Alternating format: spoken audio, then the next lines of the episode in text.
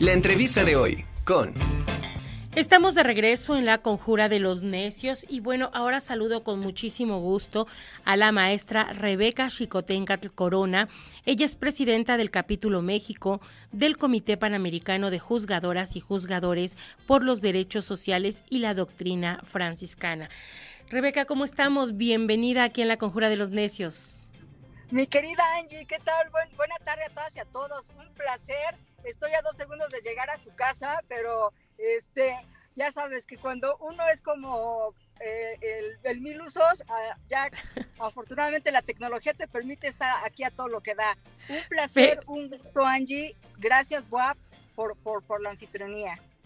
Al contrario, Rebeca, pues muchas gracias, gracias por conectarte y estar con nosotros para tocar un tema eh, realmente importante porque en este nos vemos involucrados todos en, eh, desde que nacemos, crecemos, nos desarrollamos, lo que es la socialización de los derechos humanos.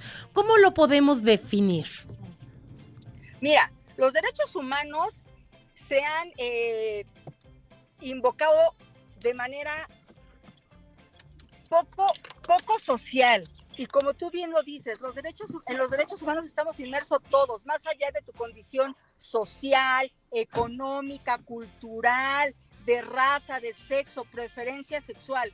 El simple hecho de que seamos personas es lo que nos permite accesar a ese respeto digno, que es lo que busca eh, todo lo que tiene que ver con los derechos económicos, sociales, culturales, ambientales toda persona por el simple hecho de serlo deben de respetarles sus derechos humanos, pero además hay, hay personas que por, por alguna circunstancia tienen un plus de derechos, como son las niñas, los niños y los adolescentes. Ellos, por su condición de ser personas que están en etapa de desarrollo, tienen un plus de derechos. Las personas eh, con una discapacidad, en fin, hay personas que gozan de un plus de derechos por su circunstancia de vulnerabilidad.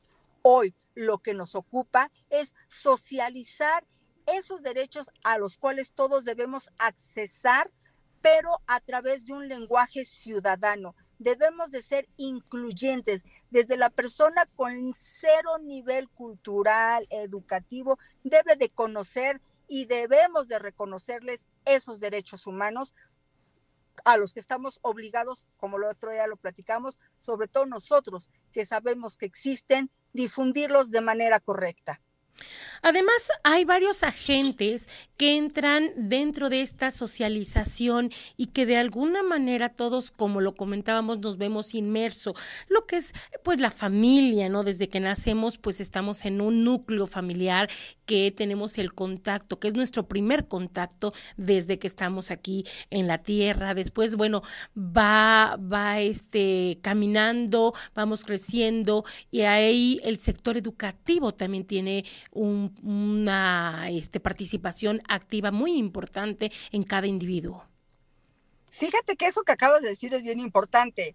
Y el artículo primero de nuestra Constitución dice que todas las, todas las autoridades, hablando del nivel de cuestiones educativas, porque no dice del sector público, ¿verdad? Dice todas las autoridades debemos de respetar, promover, proteger y garantizar los derechos humanos. La comunidad académica también tiene esa obligación de promover, respetar, eh, garantizar esos derechos humanos en el caso de, niñas, niños, adolescentes, adultos jóvenes, cuando hablamos de universitarios. Eh, todo eso estamos nosotros hoy obligados a difundir y reitero, desde un lenguaje ciudadano, desde un lenguaje incluyente. Y la inclusión es decir, en todos los sectores de, de la población, de la ciudadanía.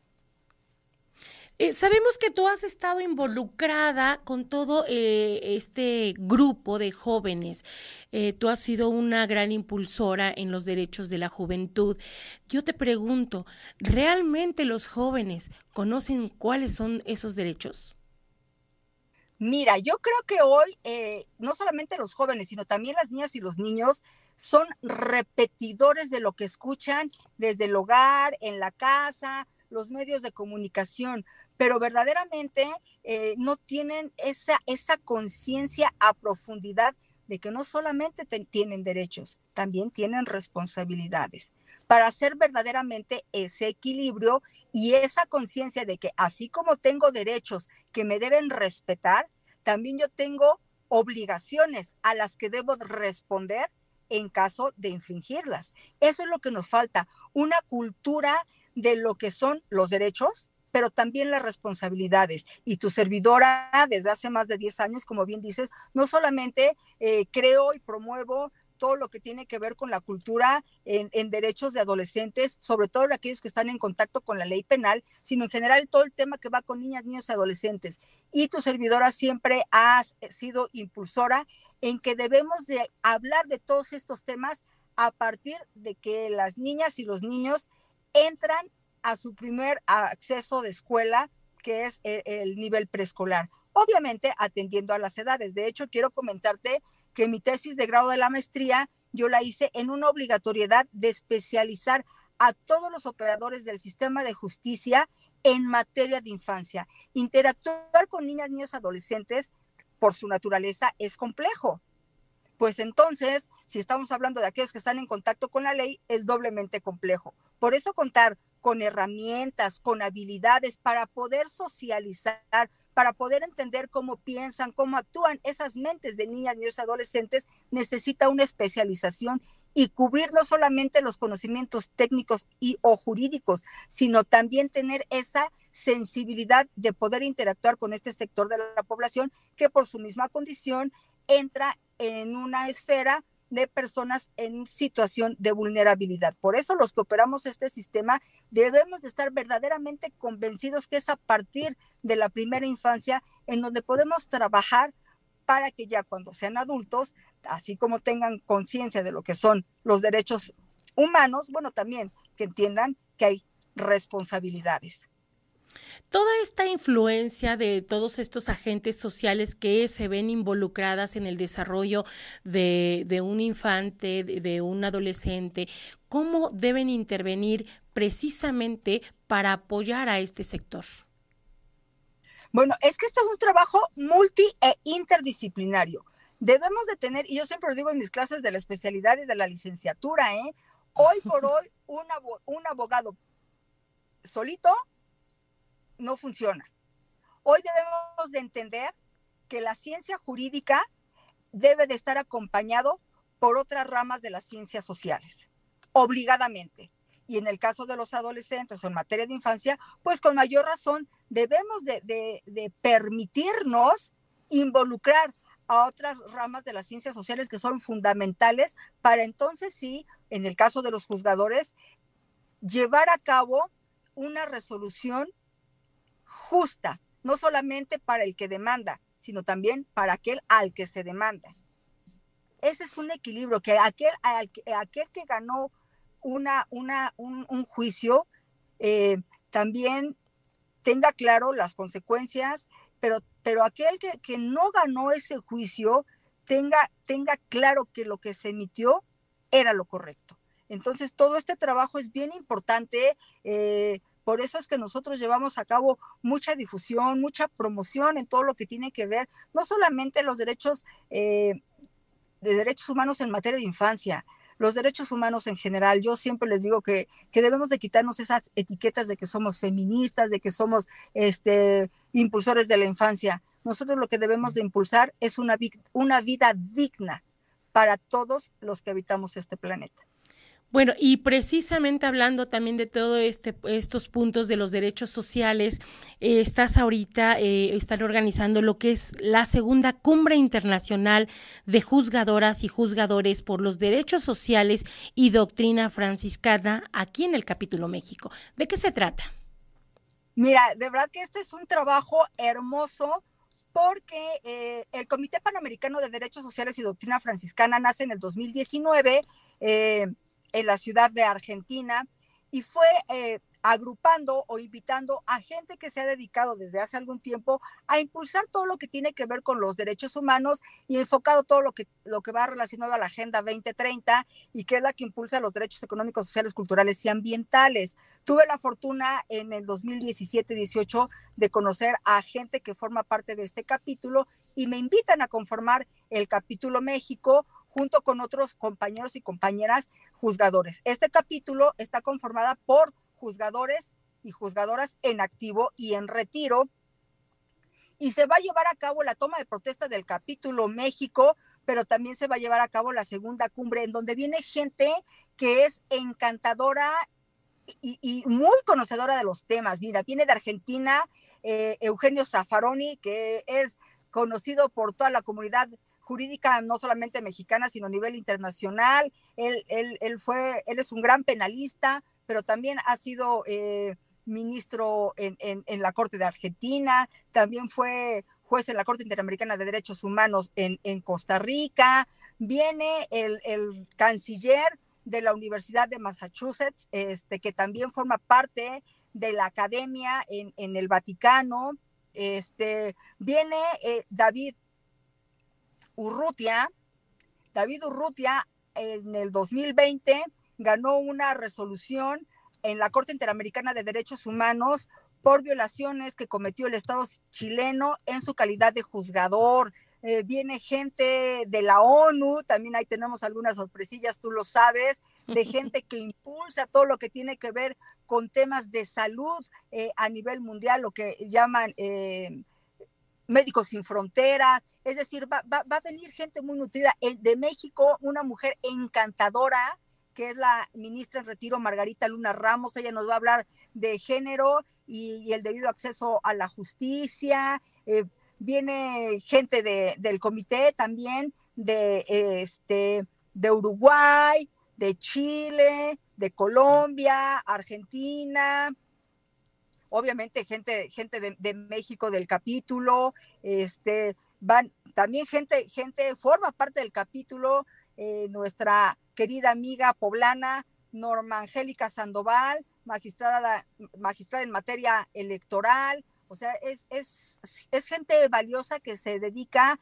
eh, eh, en su rama a lo que vengo diciendo, a respetar, promover, garantizar los derechos humanos, ¿no? Entonces, va a ser un evento bien importante porque lo que nosotros como juzgadores buscamos es que realmente haya un adecuado acceso a la justicia para todos aquellos que por alguna circunstancia se encuentran inmersos en este sistema. Eso es nuestro deber, eso es nuestra obligación, porque nosotros también como juzgadores, si bien también tenemos derechos, pero también tenemos responsabilidades y una de ellas es trabajar para que no solamente a los que nos gustan estos temas, sino para que toda la comunidad jurídica impartidores demos un acceso adecuado a aquellos que son usuarios de este servicio.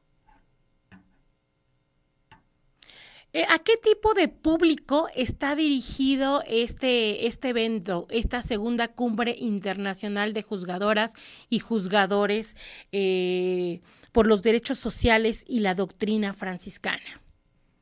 Para el público en general, y explico por qué. Si nosotros estamos hablando de que la pretensión es ciudadanizar la justicia, debe de ser para el público en general. Obviamente, también se invita a la comunidad universitaria, que no solamente deben de ser estudiantes de derecho, ¿eh? hoy digo, si estamos hablando de una actividad eh, multidisciplinaria, caben sociólogos, médicos, antropólogos, trabajadores sociales, psicólogos, pedagogos, en fin, somos hoy todo un equipo el que, el que necesitamos eh, arroparnos para que, reitero, haya unas sentencias verdaderamente adecuadas. Entonces, el, el, el, y el lenguaje no va a ser un lenguaje técnico, va a ser un lenguaje desformalizado, lo que tu servidora le llama un lenguaje amigable, que lo entienda todo mundo. Esto va para toda la ciudadanía. Fíjate que este es un punto bien importante que tocas porque en ocasiones obviamente hay personas especializadas en determinados temas y no todo mundo tienes el conocimiento general o global. Entonces, podrás escucharlo, pero no lo entiendes. Y cuando ocupas un lenguaje coloquial que esté a nivel de todos los ciudadanos, obviamente su comprensión va a ser mucho mejor. Sí, por eso estoy, por eso estoy eh, haciendo la invitación en, el entendido en que a quién va enfocado a la ciudadanía. Es Perfecto. porque además te voy a decir una cosa, tu servidora hoy impulsa para que haya un, una, eh, todo lo que tenga que ver con el mundo jurídico, sobre todo cuando hablamos de, los poderes judiciales, que seamos juzgadores de puertas abiertas, que permitamos que la ciudadanía accese a nuestro mundo laboral y vea cómo se lleva a cabo una, una sesión este, en, la segunda instancia, cómo se desahogan las audiencias en, en los juzgados. Eso se llama trabajar con puertas abiertas. Y nuestro foro no es un foro exclusivo de la comunidad jurídica, es un foro ciudadano en donde nos interesa que las y los ciudadanos, que las jóvenes, que los jóvenes, que los niños vayan y escuchen y que empiecen a, por eso te decía, yo soy una impulsora que desde la, desde la, eh, desde el kinder debemos de hablar este tipo de lenguaje, no ya hasta que somos adultos o cuando nos encontramos inmersos en una situación en donde tenemos que accesar a temas jurídicos. Es para la ciudadanía. Este trabajo también quiero decirte que, eh, y lo digo públicamente, agradezco infinitamente todo el apoyo del gobierno del estado de Tlaxcala. Nuestra gobernadora también nos ha apoyado en, ese tema y, y, también a ella le interesa que se vaya trabajando de puertas abiertas en el ámbito del Ejecutivo. Bueno, ahora vamos a impulsar a que esas puertas abiertas también sean para la comunidad eh, eh, de impartidora de justicia. Trabajemos con puertas abiertas y eso también es transparentar nuestro actuar. Pues excelente, Rebeca. Pues, ¿qué te parece si haces la invitación a todo nuestro auditorio para que este pues nos acompañe? El evento va a ser 17 y 18 de noviembre, pero dinos dónde y a qué hora. Bueno, mira, la inauguración será el día 17 de noviembre a las 10 de la mañana. Tendremos la alta distinción de que lo inaugure la licenciada Lorena Cuellar Cisneros, gobernadora constitucional del estado de Tlaxcala. También va a estar eh, el representante por parte del Vaticano, el, este, el doctor Suárez Orozco, Marcelo Suárez Orozco, nuestro presidente del Comité Panamericano de Derechos Sociales y Doctrina Franciscana. Eh, eso va a ser la inauguración. Nosotros tenemos como sede para el evento el Teatro Chicotenca de la capital del estado de Tlaxcala, que está en Avenida Juárez, es en la avenida principal, y serán dos días de arduo trabajo. La entrada es gratuita, es un trabajo sin fines de lucro. Toda, toda la persona que, que, que, desee entrar, este, te voy a hacer, eh, te voy a, me vas a hacer favor de compartir el link para el registro, porque bueno, estamos hablando de que aun cuando ya se han eh, minimizado las medidas sanitarias, cierto es que, hay que cuidarlas y seguir respetando todas las instrucciones que se dan por parte de, de, mi estado, pero eh, hay cabida para todos aquellos que deseen estar y compartir una, una tarde de aprendizaje. Son bienvenidos al estado de Tlaxcala. lo platicamos el sábado, Angie. Tlaxcala sí existe. Tlaxcala es un estado maravilloso en donde se caracteriza por ser, somos buenos anfitriones por tradición y será un placer tener a nuestros vecinos poblanos sumando y contribuyendo para todo lo que tenga que ver en la promoción y difusión de los derechos humanos. Perfecto, pues Rebeca, te agradezco mucho esta entrevista. Ahora sí recordarlo para todos los que quieran estar, segunda cumbre internacional de juzgadores y juzgadoras por los derechos sociales y doctrina franciscana, aquí en el capítulo México que se celebrará en Tlaxcala, el sede, el Teatro Chico Tencal. Pues muchísimas gracias Rebeca, te mando un abrazo enorme. Me dio mucho gusto saludarte. de verdad, de corazón, eres una mujer ejemplo de sororidad, palabra tan de moda, pero no que verdaderamente la, la, hagan valer nuestro mismo género. Entonces yo te reconozco, te agradezco y será un placer, Angie, tenerte ahí también como nuestros invitados de honor. Eh, gracias, Puebla, gracias, Buap, gracias, Angie. Nos saludamos pronto y ha sido un placer estar con ustedes. Gracias por escucharme. Al contrario, muchas gracias. Gracias también a ti. Te mando un abrazo recíproco. Que estés muy bien. Saludos.